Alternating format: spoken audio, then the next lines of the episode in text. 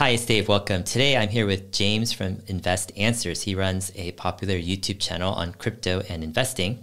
He's got some great models and videos understanding where crypto has come from and where it's headed. I've been watching a lot of his videos lately, and I'm glad to invite James on the show. How are you doing? Excellent. Very honored to be here, Dave. I've been following you too for a long time. Great. So it's great to eventually meet. Awesome. Um, so yeah, we have a lot of good things happening. Bitcoin all time highs near near. Ethereum is near all time highs. Tesla is near all time highs as well. Um, and next week we'll be talking about Tesla. I know you do a lot of trading with derivatives and stocks, and and you're a big Tesla bull as well. So we'll push that to next week. This week I want to focus on crypto, and I know your top three assets are Bitcoin, Ethereum, and Solana. Is that correct? Uh, on the crypto side, yes, okay. that is totally correct. But okay, I also it. have um, my second biggest position would be Tesla. Okay. Oh wow. Well, Curious yeah. if you're if you're open to sharing, what is your kind of percent allocation in terms of your assets with crypto versus, say, stocks or real estate, etc. So my philosophy is always to break things into thirds, although it's very hard to keep exact thirds. So I believe in having a third in things like real estate, really hard assets that are safe and spin off perpetual income, and then the other third is kind of safer assets but are also uh, have very high growth potential. So in my middle bucket of a third, I have things like Tesla and Google, etc., and a whole bunch of Bitcoin proxies as well. And then my other third is all the high risk portfolio, which would be very risky derivative trades, you know, naked puts, synthetic longs, uh, crypto positions, etc. So that's how it works.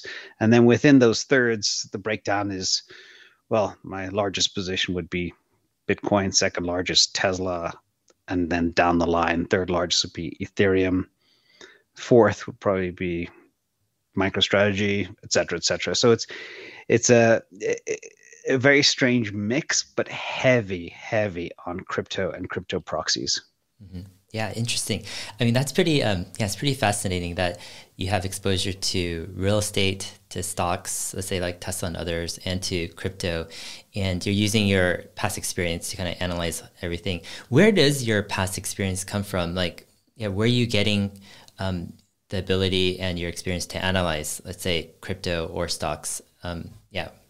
So that's an interesting question. First of all, my background is in financial risk management. And I have been working in financial services my entire life. I retired in 2020, and uh, my new focus is to share kind of what I know with with the market and the world out there. So back back to my beginning. Um, I my first ever and one of the problems that I had was uh, my, one of my first ever trades went really well, and it was a dollar yen trade, and uh, then I decided I was untouchable and I borrowed money and got into a really, really big position and it went against me and I lost everything. And I was probably 20, 21 years of age. And that hurt. And that I have those scars for life, PTSD, whatever you want to call it, now for 31 years.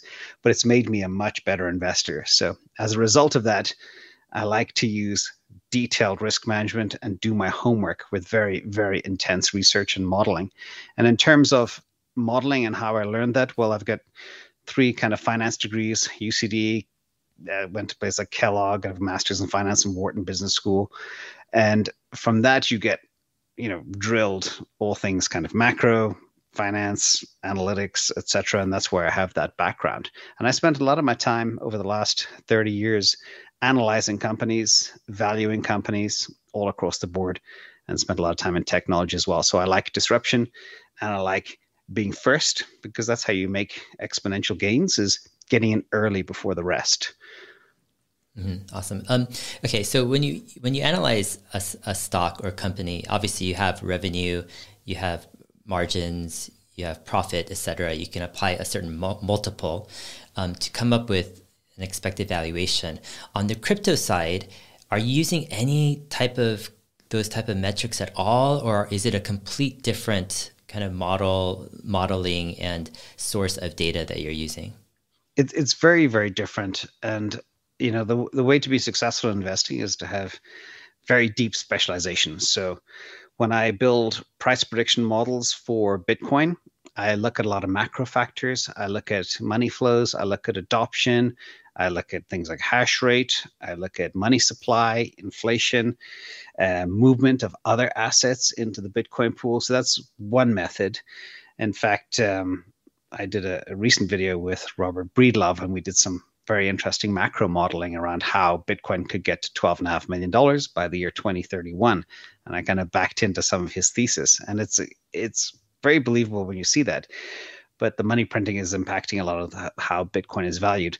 Other places like the DeFi space, names like Ethereum, I look at the, the industries that are disrupting and how much they are worth. So, for example, DeFi is going after a $400 trillion market, but it could easily take 1% of that market share, turning into a $4 trillion market.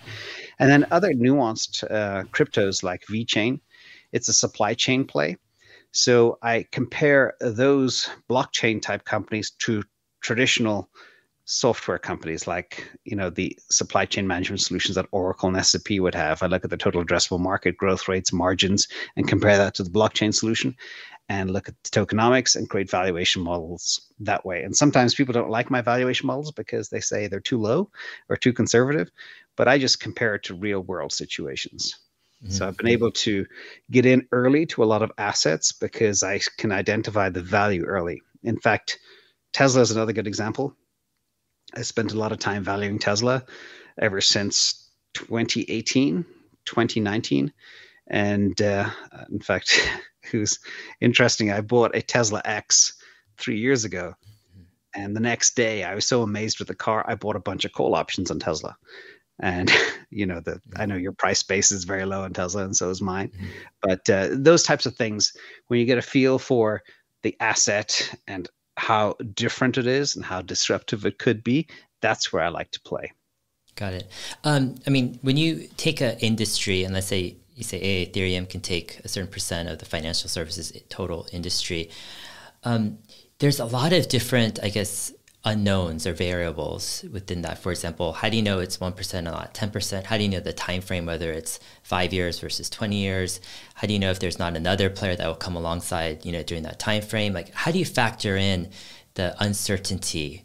Because, for example, if you're looking at just a single company with a stock, you could project kind of their their products and their revenue certain you know, years out. But let's say let's take an Ethereum network.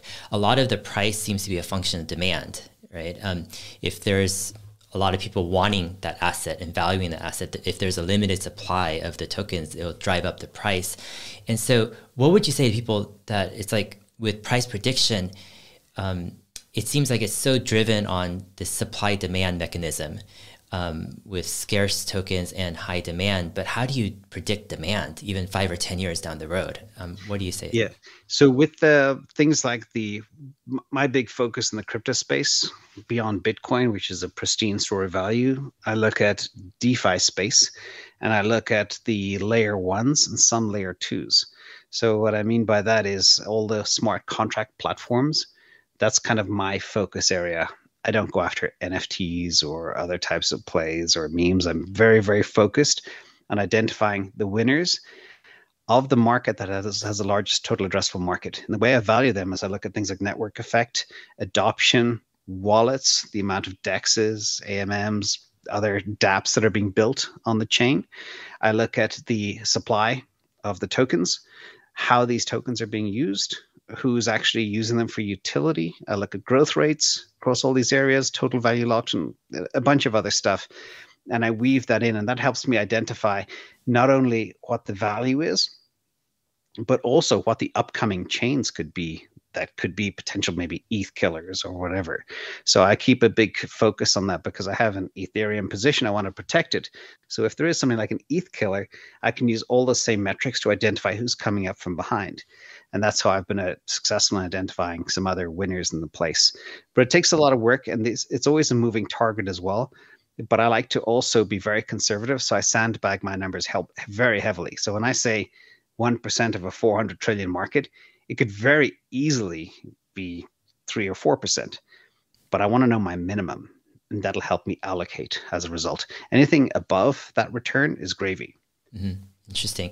Um, what I've noticed, I don't know if like what your feedback is, but in the past maybe six months or so, I've I've just noticed a lot of momentum with with Ethereum and DeFi and uh, decentralized apps, where there seems to be you know a lot of innovation happening.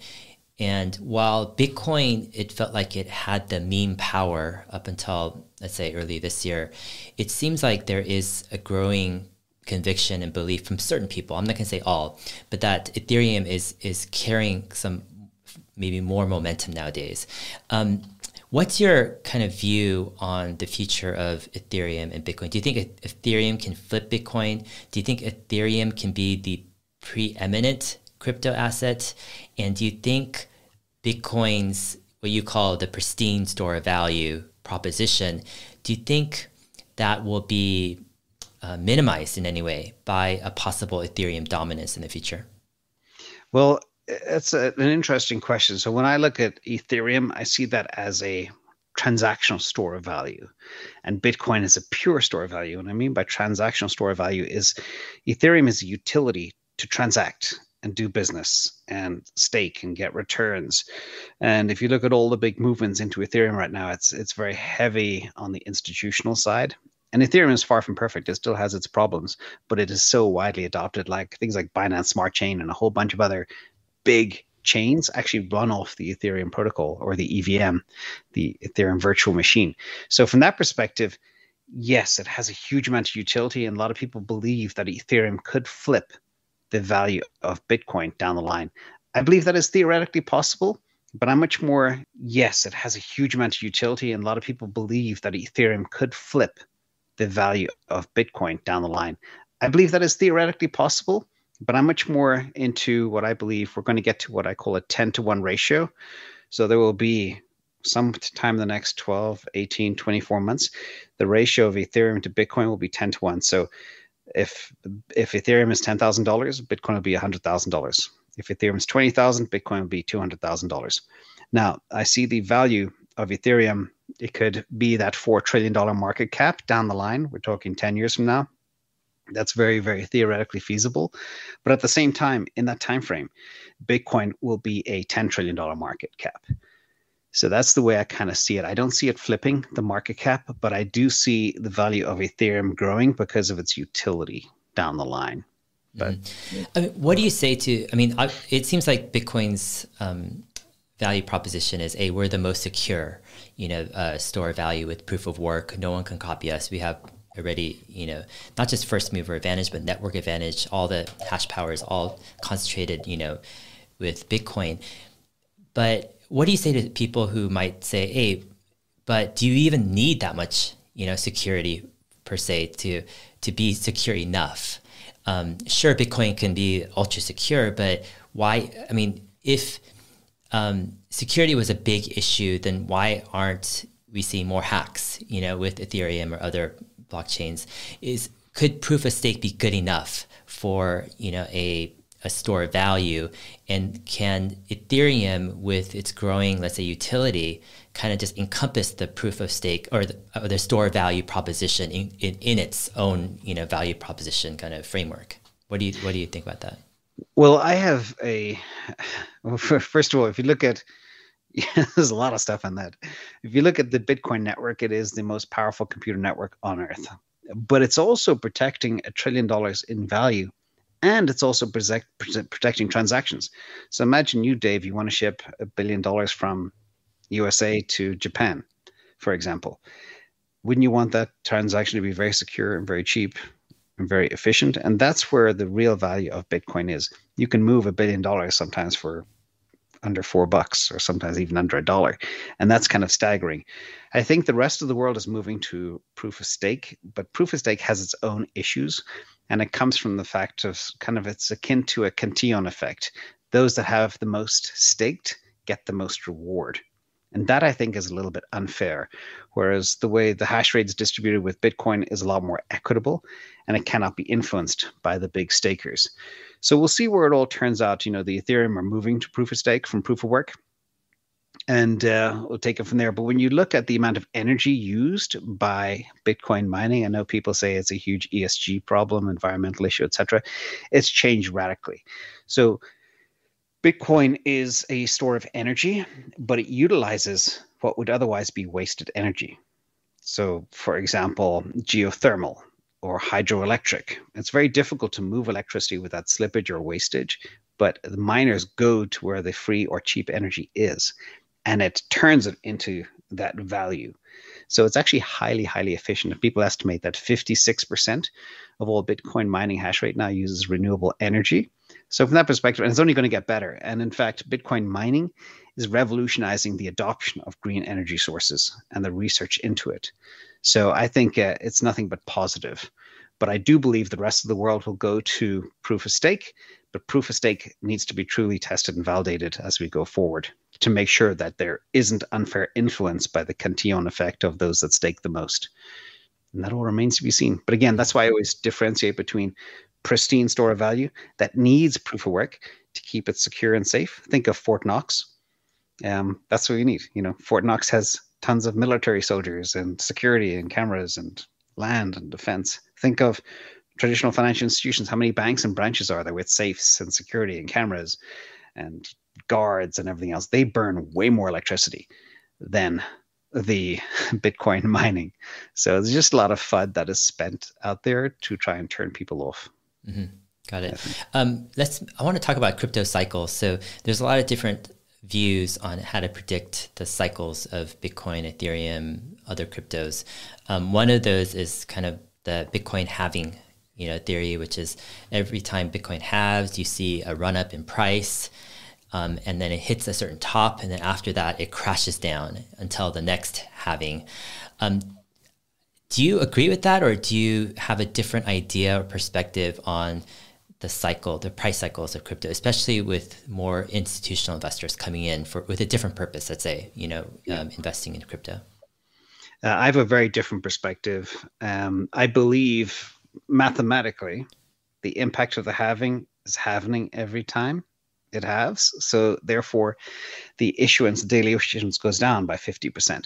So it's not like in the old days where it was radical during the old cycles, but now it is becoming far less important. The other thing that's having a huge impact uh, is this cycle is dominated by high net worth individuals and institutions and family offices and treasuries. And you've got George Soros in there. You got you know macro investors like Ray Dalio, and you got Fidelity, Morgan Stanley. Bank, I mean, Uh, it is the adoption is beyond my wildest dreams. If you had asked me early 2020, would all this happen in 2021, including a sovereign like El Salvador? I'd say, no way. That's not, that's just impossible.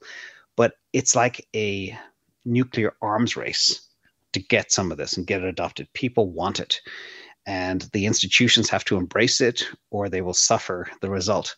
So that's another aspect. Um, also, you got your top macro investors, some of the best minds in the world. They're all going in hard. You've got Peter Thiel, one of the best investors of our time, saying he wish he had more, and he has over 30,000 Bitcoin, and he wishes he had more. Um, then we got the huge macro backdrop, basically the 15% debasement of the fiat currency and everybody needs a hedge for that. And Bitcoin is ultrasound money. Um, then we have uh, the miners. But when what happened with the China mining ban, um, turning off all the mining literally overnight, that pushed nearly 40% of the hash rate to the United States. And the United States miners aren't people in their grandma's basement. These are big billion dollar corporations that raise money uh, through issuing shares and borrowing, etc against their market caps and they are buying rigs like they're going out of fashion and they are scaling and they're not selling any bitcoin. So we're used to having in the past 900 bitcoin a day hitting the market. Now miners are hodling because they know where the value of bitcoin's going. They are deep in the space. So again supply is extremely extremely rare and i just see the price going up more and more. So will there be a big retracement after you know this bull market? I don't think so. Definitely nothing like the past. Maybe if we have a blow off top there could be a 50 60% retracement but the 85% retracements of the past are a thing of the past. Hmm, interesting. So i mean if you take that and apply it to uh, investing or trading strategy um, any like sudden 30% you know flash crash are you buying basically that type of oh yeah. movement? Yeah, yeah. like I, I, any any dip in bitcoin I, I consider the way I tell people, it's my, now my money market account. So imagine you have $50,000 sitting in a money market account at a bank that pays you 0.01% interest. If I were to have cash, I would stick it in Bitcoin and just store it there because I know the average returns over the past 11 years has been 200% per year. Um, and I know my fiat is debasing by 15%. And because of the scarcity thesis, the only way is up. Bitcoin is mathematically programmed to go up. It can't go anywhere else. And we're so early in adoption. Less than 2.5% of planet Earth has adopted Bitcoin. And that adoption is accelerating like I've never seen that's why I believe this cycle will be very different to previous cycles. Mm-hmm. Interesting. Um, how about um, let's talk about inflation. So, you know, some people might argue, like even Peter Thiel recently, saying inflation has had a big impact on the rising price of Bitcoin with demand. Um, if the Fed, let's say, stops their quantitative easing completely, let's say next year sometime, some people are saying that this could be a risk factor for certain growth stocks, et cetera. Could it be a, fa- a risk factor for you think Bitcoin at all? I, I, think it definitely could, but the, the thing is, I believe the Fed and other central banks around the world have painted themselves into a box. So they have there's too much debt in the system. So the, the Fed has a problem. One is they need to keep the economy going, and to do that, they need to keep it flush with cash. If they stop all quantitative easing, they will not be able to repay their debt. And if they increase interest rates, they will double the cost of servicing their debt. So there's no way out. It's like they, the, the Fed have mathematically programmed themselves into perpetual money printing and I have run the numbers every which way, and it's just getting more extreme. And that's why we're going to go into a phase of accelerated quantitative easing over the next 10 years. Because if you look at the tax receipts, they don't cover a third of the amount of deficit we have. And it's just going to get worse and worse as time goes on because the deficit will grow, the servicing of the deficit will grow, the interest rates, uh, uh the interest servicing will suck up all of the revenue that the, the governments make. And again, there's just no way out of it. So, from that perspective, I don't think it's going to happen. And the Fed is well aware of this. Again, they will taper a little bit just to show that they're serious and have some controls. But when they say tapering a little bit, that might be shaving 115th or 110th of what they're actually printing right now today. Mm-hmm. Inflation, like, do you think it continues to, to trend um, as high it is it, it has been over the next several years? Yeah. So if you if you imagine imagine an economy like the U.S. Uh, central bank, they print forty percent new money in the space of twenty months. That forty percent will eventually trickle down in the form of inflation. Typically, fifteen percent per year and it'll taper off over time. But as the money printing increases, the inflation will be there. So I believe we're in a permanent state of inflation. I know there's people out there like Cathie Wood says, oh no, it's deflationary because of technology. Yes, certain things will be deflationary. Like flat panel TVs will get cheaper when you go into a store like Costco. But blueberries, apples, bread, milk, eggs, that stuff is just going to get more and more expensive as time goes on. And we're seeing that. Um, everywhere we look, there is inflation. Inflation in energy costs, inflation in food costs, inflation in labor costs. Uh, it's just all across the board, and there's no way it ever goes down. It'll only go up from here. So I do believe 10 to 15% debasement is the norm now for the next at least four to five years, maybe even further. And when you look at that on the impact of of things like pensions and people living on fixed incomes, it is quite horrific for them. Mm-hmm. Like, how are you getting? I mean, I understand obviously with the money supply, you know, being printed in crazy amounts last year, but um, 10 to 15% debasement, that's a, a, quite a large, you know, amount for the next several years. Like, um, like if I had a thousand dollars, you know, let's say if it's 15% debasement over five years, that's basically taking away half my purchasing power. That's like crazy amount. I mean, yeah, if you, is that if, what? Yeah, if you have a million dollars and we're mm. debasing at 15%, the value of that million dollars after nine years will be about $520,000. So you lose half. That's okay. the numbers. So it's pretty it's pretty staggering. Okay. Um, okay. So um, is it only half? It sounds like it would be a lot more at fifteen percent. Uh, ten percent. Ten percent, yeah, at ten percent, obviously, yeah. But fifteen percent, you'll probably be uh, five years or, or, six years or so. I'm guessing. Yeah, six years. Um, yeah, um, I mean that's that's e- extremely fast debate. I mean, have we seen? I mean, maybe in the '70s, I guess, with inflation, just like. But are you are you are you expecting that level of inflation like to persist in coming years? Yeah, if you look at places like Europe, for example, Europe has a huge problem now with energy so Europe is heated during wintertime uh, by using gas, which they bring in from Eastern Europe. And now China have decided to buy all that gas. so you know you look at the price of natural gas in Europe now has just gone through the roof. So there's just it's just everywhere you look. You look at the huge supply chain disruption. You look at the semiconductor industry, the demand for semiconductors. They, they the fabs can't make semiconductors fast enough to keep up with the demand. Uh, and you know that from analyzing Tesla and how they've worked around the whole semiconductor challenge. So it's just everywhere you look, I, I say the kind of the world is broken. So yes, ten percent. I would bet my bottom dollar over the next five years will be the real inflation rate. Mm-hmm. Now, if you look at the way the CPI is made up today, they say, oh yeah, it's five point one percent or four point one, but it's not a real number. It's artificial and it doesn't include the real items that actually matter, like real estate and housing costs. And you look at BlackRock buying up all the housing right now. You think they're going to be cutting tenants a deal? You know, they're yeah. outbidding individuals. Yeah. I mean, it seems like um, with inflation, you could break it down maybe in terms of asset inflation with, for example, real estate or stocks or even, let's say, crypto.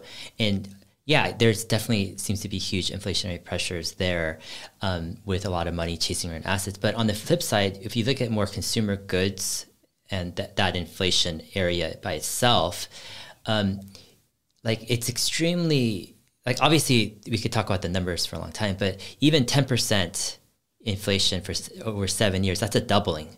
So, mm-hmm.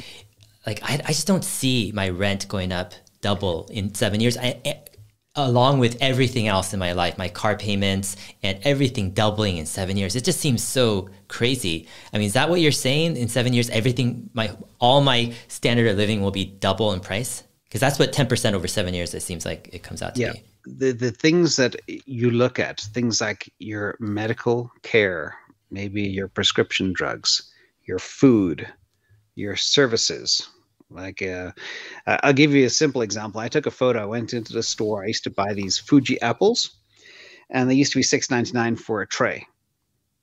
It was about fifteen months later, and I had a photograph on my phone. I said, "I knew I took a picture of this." Uh, eighteen ninety nine. That same tray of apples. Fourteen or fifteen months later, exactly.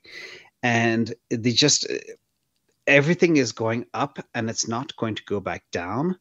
And the simple thesis is not really to break down the cost of all the elements, but I have proven mathematically that when money is printed, the currency is debased.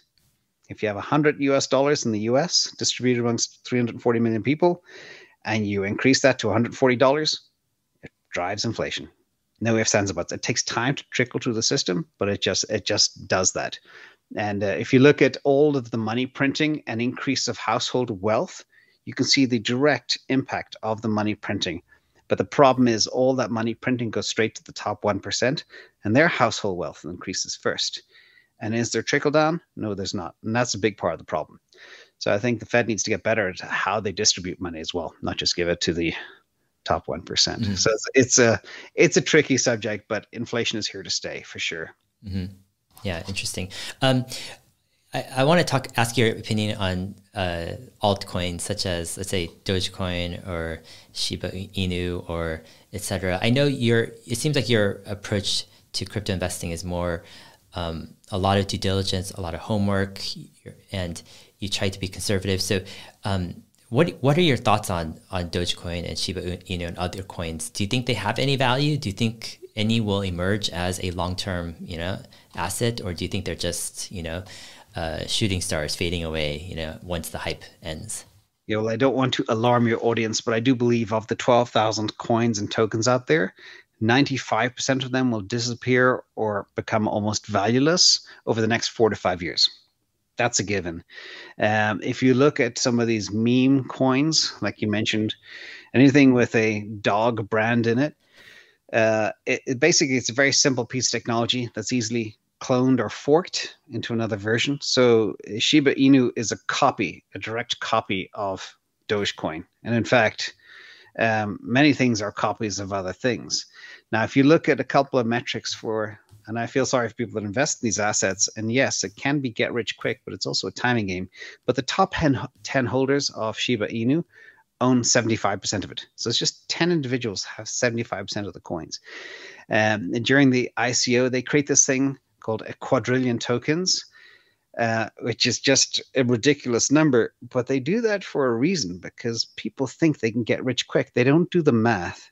So individual retail investors think, oh, I can buy a million of these tokens for I can't remember the exact number, but at the time um, when Shibu Shiba Inu came onto Coinbase, it was so cheap you could buy one million tokens for I think twenty five dollars.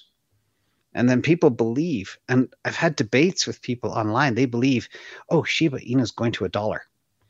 Then I'm going to be a millionaire. So I'm going to invest $25 now and be a millionaire. Now, if you got in very early and you were the first one to buy and you spent $8,000, yes, you can create a billion dollars mathematically.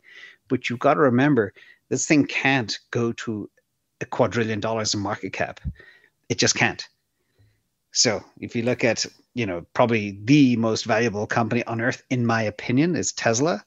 And the market cap right now is what, 1.3 trillion, 1.2 trillion. Uh, it's, it's, it'll never be a quadrillion dollars, unless, of course, we have massive hyperinflation. Then it's possible, but it's a separate issue. But the problem is, I just see this as one big, like a multi level marketing scheme uh, it's designed, manipulated by whales. They pump things up, they buy a lot, they compress the supply, they get people excited. Like if you go to Times Square today, you'll see a big Shiba Inu poster on a billboard in the middle of Times Square. Who's paying for that? And why? That's what you need to think. You know, you don't see Bitcoin advertisements. Bitcoin doesn't advertise itself. Tesla doesn't advertise itself, but this thing is is very much pumped. So the principle is real simple create communities, build a network effect, get fan bases excited, create the multi level marketing scheme. Uh, growth comes out of new investors coming into the system.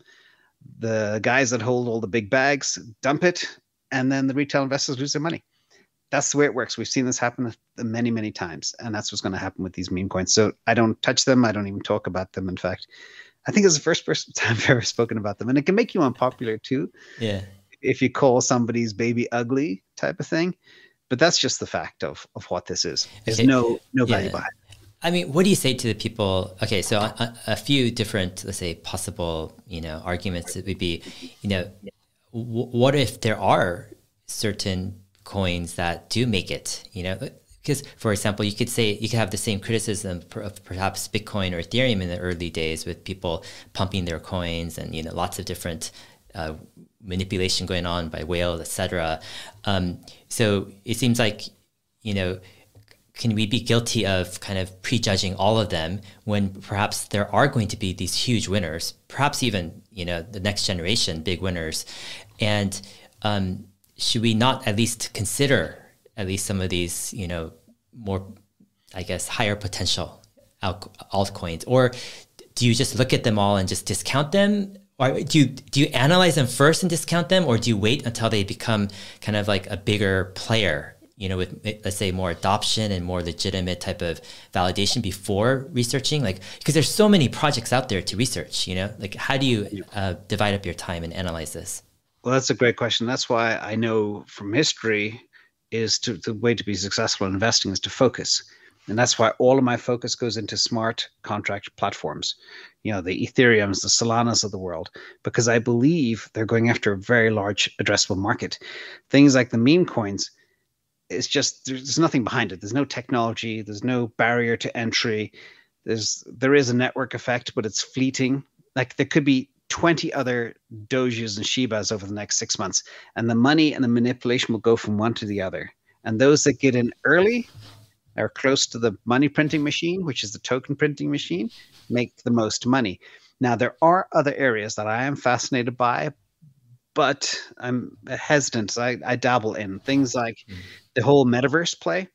So I own uh, things like Chiliz, got a little bit of Rally. I own Enjin Coin, quite a big position in Enjin Coin, because I do believe in that whole metaverse NFT space, especially in combination with sports, and that's big. And there's also a couple of games that are of interest too, like Axie Infinity. The way that whole commerce model works is kind of fascinating. But again, I'm not a video gamer, so I have an Achilles heel that I'm well aware of in that space. But I do dabble. So, and in terms of, as you say, yeah, there are 12,000 tokens. I believe 5% will make it. And that's a lot. The yeah, question is, what is that 5%? And again, you need that barrier to entry. You need the moat. Think technology mode like Tesla have. You need the network effect and you need a big total addressable market that it's going after, whatever that may be. That's part, that's, that's my threshold to getting in and doing a deeper dive. Mm-hmm. Um, do you think, I mean, it seems like because, you know, Doge and Shiba, um, it seems like obviously you're not a fan. Um, I don't hold uh, Doge or Shiba, Shiba either, but um, some advocates would say like the meme is the power, you know. Yeah. And um, do you do you um, think there's some legitimacy to that? Like the big, the strongest meme power actually could eventually perhaps make it and win. Yeah, n- not when it's so easily replaceable. And remember, these are fleeting fads. These are not uh, really valuable things. And again, I do completely embrace the fact that social does drive value and does drive markets like an MLM scheme. And I'm well aware of that. You look at some whale who bought the billboard in New York Times Square. Why is he doing that? To pump it so he can sell his bags and violate investors. And this is what people like Gary Gensler are going after because this is definitely, definitely a security and it's definitely hurting retail investors. So they may be making money now, but the time will come when everything will be drained, as as we've seen time and time again in the space. But the problem is we have new people into it, and so I don't know. But yeah, the social is there, but the social is fleeting. Mm. It'll never last forever. Mm. Okay. Um, Axie Infinity, you mentioned that briefly. Um, how how big do you think the gaming kind of metaverse play can become on the blockchain. It seems like, I mean, the potential could be almost unlimited if done right. Um, partially because you get the whole people get ownership, a, a piece of the pie as they play.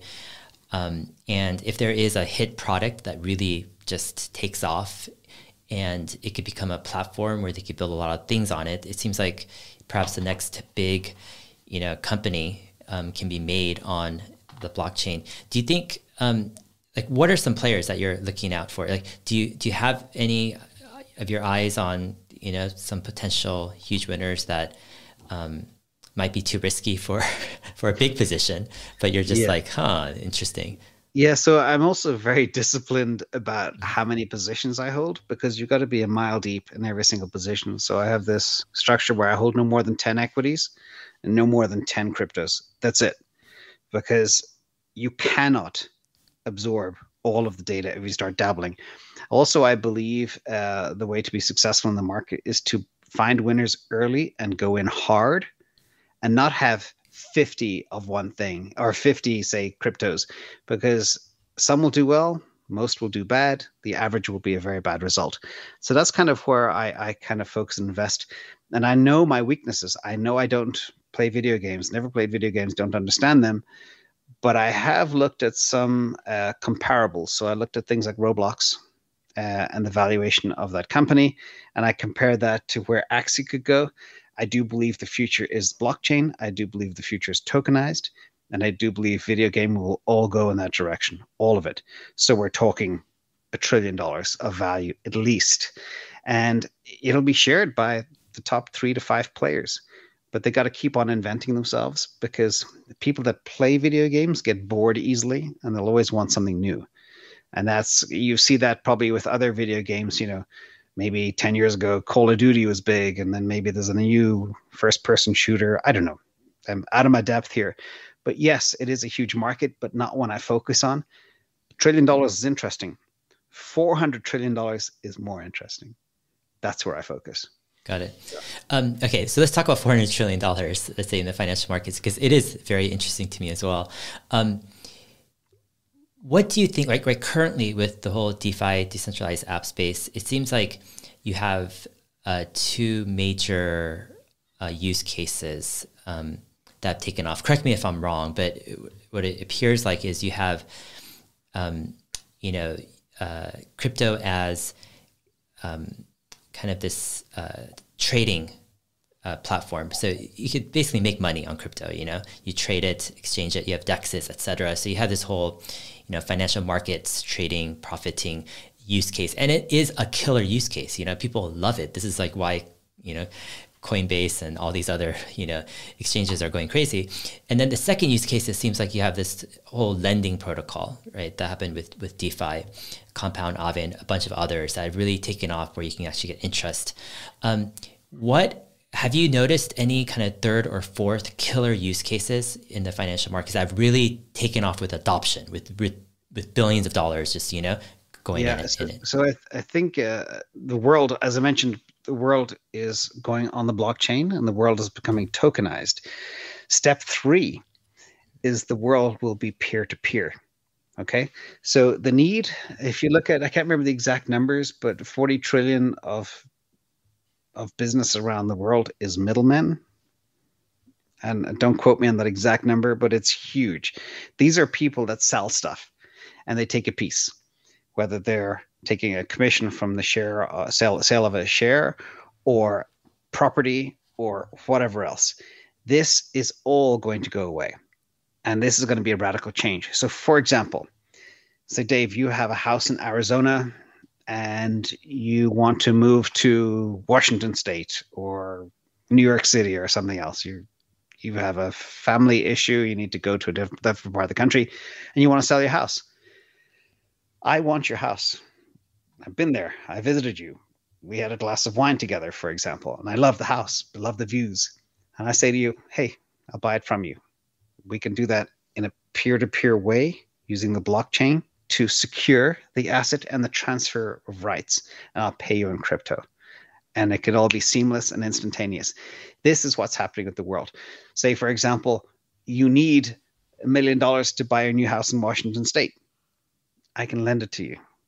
You pay me interest in Ethereum, and my collateral is your house up there. This is what's happening. This it goes way beyond borrowing and lending, but all things peer to peer. And that's the exciting thing about the DeFi space. And you see that today. You see that with DEXs where people swap tokens. You know, maybe they're swapping Doge for Shiba. They can do it on Uniswap or anywhere else. Almost frictionless. That was unthinkable a few years ago. And we're here now. You, you take uh, companies like Celsius. Celsius is now like a top 10 in financial institution by market cap, based on their recent round of nearly half a trillion dollars. How is that possible? You know, it, it is just the world is just changing at such a pace that the regulators can't even keep up. And that's why it's very, very exciting as well for me to watch. It's like if you analyze the way internal combustion engine companies, car companies, are being completely disrupted by Tesla, the exact same analogy is for traditional finance companies. They're going to be completely disrupted by everything that's happening. And the toothpaste has already left the tube. And people think they can put controls in place to stop people from doing this, but they can't. So, for example, uh, the government bans Bitcoin in Nigeria. Overnight, Bitcoin becomes the most popular thing. So it's like it's like a cockroach. If you try and kill it, you can't. It just grows when you try, and uh, that's it's just fascinating. Yeah, fascinating time to be alive. Yeah, yeah, interesting. Um, yeah, um, what is your your overall kind of trading strategy and investing strategy with crypto, um, how long is your typical holding period? Are you in and out of assets pretty quickly? Do you have certain price targets? Once it reaches, you you trim back or sell out. Like, what's your kind of approach? Yeah, so I, I do I do it all. So I buy stuff, I hold stuff, I hedge stuff, swap stuff, I speculate, I do a lot of arbitration, um, and I try uncover valuable names. I don't care what it is. It could be uranium, it could be copper, it could be a Bitcoin miner like CleanSpark, it could be MicroStrategy being completely undervalued like it was over the last couple of days until some arbitrager figured it out. Uh, that's kind of what I do. I like to have things long term. I consider myself kind of a swing trader to a long-term investor. But again, I break my portfolio into chunks as to where I play and how I play.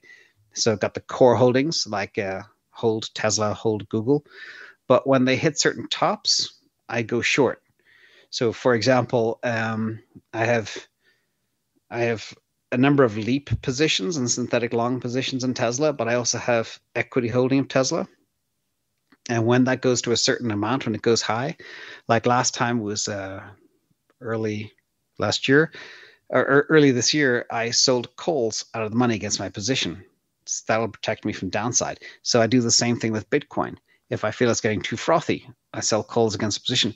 If I think it's completely oversold, I get into a position. So, but most of it is I try and time things to be lo- long term, like more than 12 months, so I don't get a lot of short term capital gains hits. So that's that drives a lot of my uh, investing thesis, but I do do a lot of short term stuff too as well. Got it. Are you selling calls on Bitcoin or like on a more synthetic asset like MicroStrategy or something? Yeah, so I do it all. So the way I hedge Bitcoin will be through things like BITO, which is the new future ETF. I have Ledger X, which is now connected to FTX. I can do options there as well against Bitcoin positions and also through proxies like MicroStrategy. But I tend to trade MicroStrategy based on how it's performing against Bitcoin and how much intrinsic value is there. And I built an arbitrage calculator for that. So it tells me when it's way undervalued. Like I think it hit 97, 98% pure Bitcoin value, and 2% of the business was the actual business, which is worth, by my calculations, at least 1.2 billion. And that was it wasn't even in the equation. So it just depends on the situation. It depends how things are priced. But now, I think when the crypto space began, nobody knew how to play it. Institutional investors weren't in there and futures tools weren't in existence. Now you got a situation where you have arbitrage companies. One was just founded last week to do exactly what I've been doing for years. Uh, so it's going to get harder as we go forward. but now the the smart money is coming into the crypto space, mm-hmm. and with very sophisticated tools and quant. Mm. Uh, do you ever um, do you lend out your shares, stake your your crypto at all, like in terms of to gain interest? Yeah, that's that's an interesting story. If you talked to me in January 2021, I'd say no. For me, 6% return wasn't worth the rehypothecation risk. Today, I'm a different person. So I do believe, again, back to the thirds, I lend about a third of my crypto out. So, for example, I stake Solana, I stake Ethereum, uh, Polkadot. Um, I lend out Bitcoin just a little bit of it on Celsius. And uh, so, yeah, I started doing that. And it's kind of, um, it's very exponential when you look at the compounding effect of getting paid interest every week on a platform like Celsius and the impact that has on the size of your assets, especially imagine uh, you buy Bitcoin at 29,000, which I did, stuck one on Celsius, and then you see the interest of, you know, 6% every annualized, but that little piece that you get every week doubling in value and the compound effect is really powerful. Um, so once you start doing that, it kind of gets addictive. I hate to say. So compounding on compounding, the eighth wonder of the world, as you know. Uh, and now, I, I, if you look at certain proxies like Cardano and Solana, 80% of the supply is staked. Mm-hmm. Everybody's doing it. It's yeah. lucrative, and even traditional financial institutions are trying to get into the stablecoin uh, place as well, so they can earn alpha, get the eight point eight percent yield on stablecoins because fiat doesn't pay anything anymore; it's dead, and that's why the regulators are concerned and the banks are scrambling. Mm-hmm. Definitely. Um, uh, Cardano and Solana. So first on Cardano. So it seems like you know ADA it's a bit stagnant the price like what would you attribute that to it seems like there's been some type of i say shift in sentiment um, regarding ada um, in the past several months um, yeah what's your take on cardano and its future well that's uh, that's an interesting one so uh, it's prickly because uh, sometimes crypto have these things called tribes or armies and again, it's never a good idea to call somebody's baby ugly. So I, I try to try to, to talk about it a different way. Uh, so let, let me take you back in time and explain the history behind how I came from. So I have an Ethereum position, and I was concerned for since I got into Ethereum early 2020, so call it nearly two years now. Um, if there is such a thing as an ETH killer that could threaten my Ethereum position. So I started digging into Cardano and looking at it carefully, and then looking at all the other top 20 smart contract platforms and analyzing them in great detail. And I built uh, two different models to help do that. And it's a kind of a quant view that updates itself automatically to make sure that I stay on top of things. And if there is an ETH killer, I'll be able to identify it early. So with that, I did get into Cardano uh, early this year and at a very good price. So it's done very well for me. Everybody's done very well in Cardano, but it's been stagnant. It's been stagnant for two reasons, I believe. One, the new Cardano that they just released, the Alonzo fork, um, I believe it's very well engineered. Uh, it's built by academics. It's been peer reviewed. It's been given a lot of thought. The problem they have is they built it against a spec of Ethereum five years ago. The world has changed. Now there are chains that have been developed over the past 12 months that have solved the trilemma of security and speed and decentralization. And you've got the transaction per second benchmark of 250 transactions per second for Cardano compared to Solana doing 50,000 transactions per second. And it gets has an overflow with some bug, bots hit it, it goes up to 400,000 transactions per second before it even craps out. So that is the new benchmark. So again, Cardano is an amazingly engineered piece of machinery, but it's built for four or five years ago. It's not ready. And now even Charles Hoskinson admitted on Saturday, I think, in an AMA, they need to put all of their development resources into Hydra, which will solve their transaction per second speed issue, which they don't have today. They also don't have enough centralization. They don't have enough validators like other chains. So there's a, there's a whole bunch of work still needs to be done, and the adoption is hard on Cardano. Other chains allows you to build real easy, and I call, kind of call it the the AOL of blockchains you know, AOL was widely adopted because it was so easy to use. Solana is so easy to use. You have 11 dexes on there right now. They were built up over the last three or four months. That's crazy adoption. And the amount of TVL, you have TVL growing on some um, AMMs exploding just in the space of a couple of weeks. This is why I'm extremely bullish on Solana. I earmarked it in March and April of this year as the ETH killer and I went in hard and uh, was very lucky in doing that. Mm-hmm.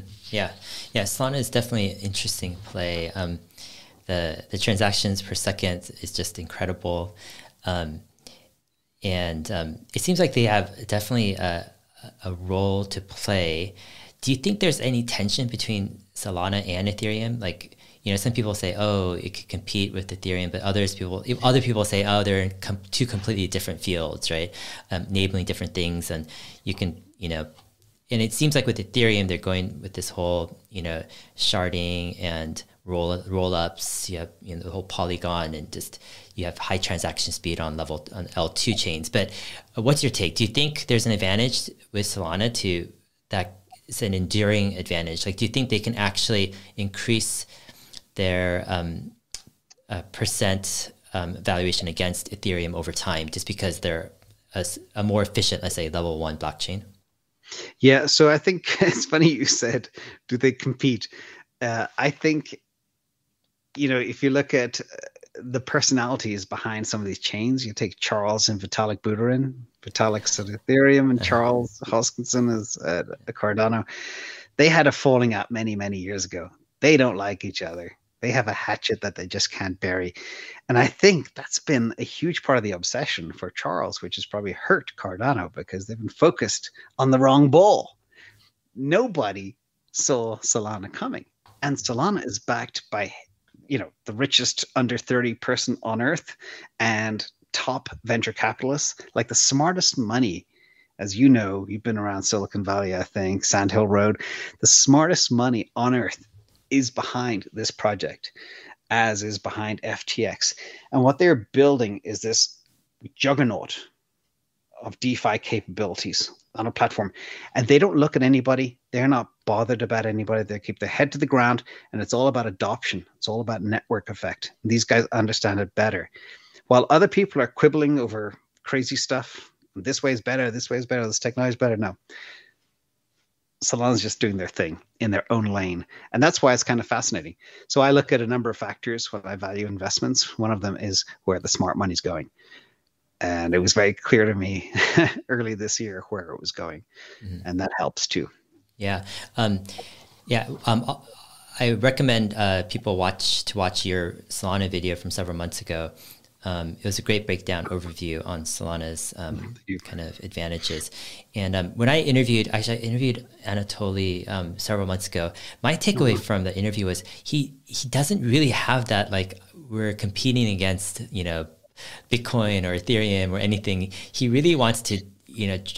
Uh, he stamp out inefficiencies in financial markets and have these super high transaction rates that can really redefine, you know, um, markets like let's say Nasdaq or whatever, um, which is interesting because it's a different angle, um, and he's it's it's so technical for focus. He's trying to solve a technical problem. He's not very interested in memes, and you know, like, no, no, no. I, I, asked him to you know to come up with a meme. He's like, you know, he doesn't know, you know, and it's a, it's, it's very interesting. interesting yeah. If you look at his background, you know, network mm-hmm. management, Qualcomm, Scale, TPS it fits so beautifully into the whole blockchain world. And that's why he was able to have that. What was it? It was a dream or something. He woke up during the night. It's like cold sweats. It's like, oh, got it. I mean, we have, like, I think Vitalik Buterin as well is also a genius of his time. We've got some just incredible minds. Satoshi Nakamoto, whoever the team was behind Bitcoin, some incredible minds. But what really has me excited is this transformation. And that's what gets me pumped is digging into these disruptive technologies because it's just fascinating to me. Tesla is fascinating to me. Google is fascinating to me. Always has been from day one. Um, and now you got all this blockchain stuff, and all these worlds are colliding as well. It's only a matter of time before who knows maybe the biggest bank in the world.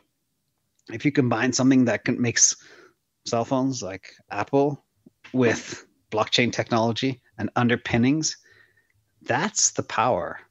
And the rest of the traditional finance world are kind of like the rest of the traditional ice manufacturers. They're zombies. They're dead. They don't even know what's coming and they can't pivot fast enough to survive. So that's why it's just completely fascinating. But yeah. I do think as well, back to Ethereum, they do have a huge edge, and that is everything runs on Ethereum today. It's up to the newcomers, the new entrants into the market to steal market share away from them because they do control everything right now. Mm-hmm. Um, okay, I have so many questions here, but um, I'm going to try to wrap up soon. But with um, some of the companies, let's say um, uh, with fintech, let's say you have Square, PayPal, uh, Coinbase, and you, you mentioned Apple, right? You know, like what is the future of, of, of a bank or the the functions of a bank like where do you which company or where do you think is going to be the biggest the winner will it be a pure defi play you think where people just completely go off of the traditional banking system will it be a hybrid of sorts let's say like a square or paypal thing or or will it be more of like uh, institution like Coinbase, which which is built upon you know kind of crypto, but it still has a centralization. Where do you kind of bet you know the future of the banking for the ne- the the next generation will be? Yeah, it's funny because uh, another one of my biggest positions is actually in a company called Square. And I've been watching Square for the longest time. I have friends that work there. I've known all about it, been deep since day one. And again, got in very early and still HODL my position. But I think if you look at what Jack Dorsey's doing with Bitcoin, Bitcoin mining for all, working with Strike, tipping on Twitter, Cash App, and all the stuff that they do, that that that five legs of that stool is a beast. And nobody has figured out to value it yet nobody has a clue when Jack Dorsey talks. He talks in very, very simple terms. They they discount him. That's one to watch. So when I break the space down, and you've taken me down a rabbit hole here, I think of it as a continuum. Okay, so you got on the the far left, you got all the TradFi, that's Citibanks, Wells Fargo's, etc. Far right, you've got the completely decentralized platforms that are just running automatically, and then in the middle, you got the players like PayPal and Square that kind of are hybrid solutions. And even part of that hybrid solution, you could also include a little bit more to the right to be like a group like Celsius, you know, borrowing and lending using crypto, you know, deposit your crypto, borrow money against it, zero interest rate. Mm-hmm. Like it's it's unthinkable. If you said that to some banker three years ago, they'd think you're crazy. But it's here today, and the adoption is startling. In fact, when regulators in certain countries block things like Celsius from operating, it causes an uproar. People feel like you're stealing their livelihood. And we're seeing a lot of that happening. So you've got the, on the far left, you've got the banks influencing regulators to put a stop to all this nonsense in the middle and out to the right. But they can't stop it. Hmm. Like the Nigeria example. Like like me, for example, I probably shouldn't say this, but it's illegal to participate in IDOs for certain types of names. You turn on your VPN, go turn some USDT into USDC or vice versa using Raydium. Move that money to a Phantom wallet, which is on your hot browser. Buy the IDO pretending you're in the Netherlands. Stick it back in your wallet. It's not traced. There's no KYCs, no AML. It's very hard to track this stuff. And I'm saying things that I don't know if they're illegal or not, but again, the regulators haven't caught up, nor can they. And people in the future, imagine you have one Bitcoin, and Bitcoin goes to $12 million in the year 2031. And all of a sudden, you don't like the US government. You can pack up your family and say, okay, we're going to go somewhere that's crypto friendly, like El Salvador, or somewhere crypto friendly and safe, like I don't know, Portugal or Puerto Rico. That's what's going to happen as well in the future. People are going to vote with their feet. But the industries are absolutely ripe for massive disruption. And that whole 40 trillion or whatever it is of middleman fees around the world, all going to go away. And that's what's that's the market size that has me excited. Yeah. I mean, it seems like on the whole, let's say packing your Bitcoin and leaving, it seems like over time in five or 10 years, the, the government will be able to track down and trace and go after people, you know, um, even after they leave the country. I, I wouldn't be surprised just because, you know, the, I think is it um, in the latest reconciliation bill they're going to spend 400 I think billion dollars or something to is it 40 over 10 years to to basically um, go after you know more high net worth than individuals um, but, yeah, but they're, yeah. they're trying they're trying to stop gap the hole the bleed but mm-hmm. they can't. Even if yeah. they taxed all the billionaires to death, all the crypto to death, it's it's not a spit in the bucket from the deficit. It's not at all like you know, the trillions that are being spent every month, every quarter. You, you you can't plug that gap by taxing Elon Musk to death or Jeff Bezos or every Bitcoin holder. And yes, it's possible to track, but hard to track. Sure. You know, you could say you have your Bitcoin on a hardware wallet. You say, "Oops, I went fishing with my cousin and it fell in the lake. It's at the bottom of some lake in Michigan. Go get it." Mm-hmm. mm-hmm. But the seed phrase is in your head, mm-hmm. and you can transport that anywhere you want, and nobody can get it from you. That's mm-hmm. the difference. That's what makes this so powerful. Mm-hmm. Yeah, interesting. Um, yeah, one other note was like Stripe uh, could be one of the hybrid players just because they're recently they announced they're getting into crypto as well. Um, yeah. So it's going to be a, diff- a, different world in five or ten years for sure. You know. Yeah, well, there's Strike and there's Stripe. They're both very revolutionary. Um, fantastic companies, especially what Strike is doing. Yeah. Um, the combination of Strike and Lightning and Bitcoin and Twitter and Square that's unbelievable. And then you've got the level two, layer twos now being built on top of Bitcoin. Uh, it's going to be an exciting time as we yeah. go forward. For sure. Definitely. Uh, James, it's been um, a fantastic time. I've learned a ton and I love talking about this stuff. It's not just because it's about finance or crypto, it's because it's about the world. Like it's so intertwined, all these issues with economic issues, with social issues, cultural, with the future of technology, government, etc. It's such a multifaceted, faceted, you know, um, a field you know, that you have to understand it feels like the whole world to understand where yeah. things are headed. So it's definitely been fascinating talking well, with you. Well, I'm glad you said that because about one in a hundred comments I get on YouTube is, why do you spend so much time talking about regulation and macroeconomics and inflation? It's because that's what's driving everything. That's the mm-hmm. underpinning. And if you don't understand that, you can't understand where the future is going. And that's why it's so important. So I'm very glad you recognize that. And again, everything is colliding together mm-hmm. at a very, very accelerated pace like we've never seen before. So it is a super exciting time to be alive, and we are blessed to be around during this time. Yes, definitely agree. Thank you so um, much, Dave, for your time. And I'll see you next week. Talk about Tesla. Yes, next week um, I'll have uh, James on again and talk about Tesla, his uh, derivative option plays with Tesla and other stocks. Um, and um, I'm dying to actually ask you also why YouTube. You know, you're retired, probably financially free, but you know, what's the purpose and motivation? We'll talk about stuff like that next week. And um, in the meantime, in the video description below, I'll um, link to James um, InvestAnswers, his YouTube channel, and also his Twitter account. And um, yeah, it's been fantastic. Check out some of his videos, and uh, we'll see you guys next week. Awesome. Thank you, sir. All right. Bye. Bye.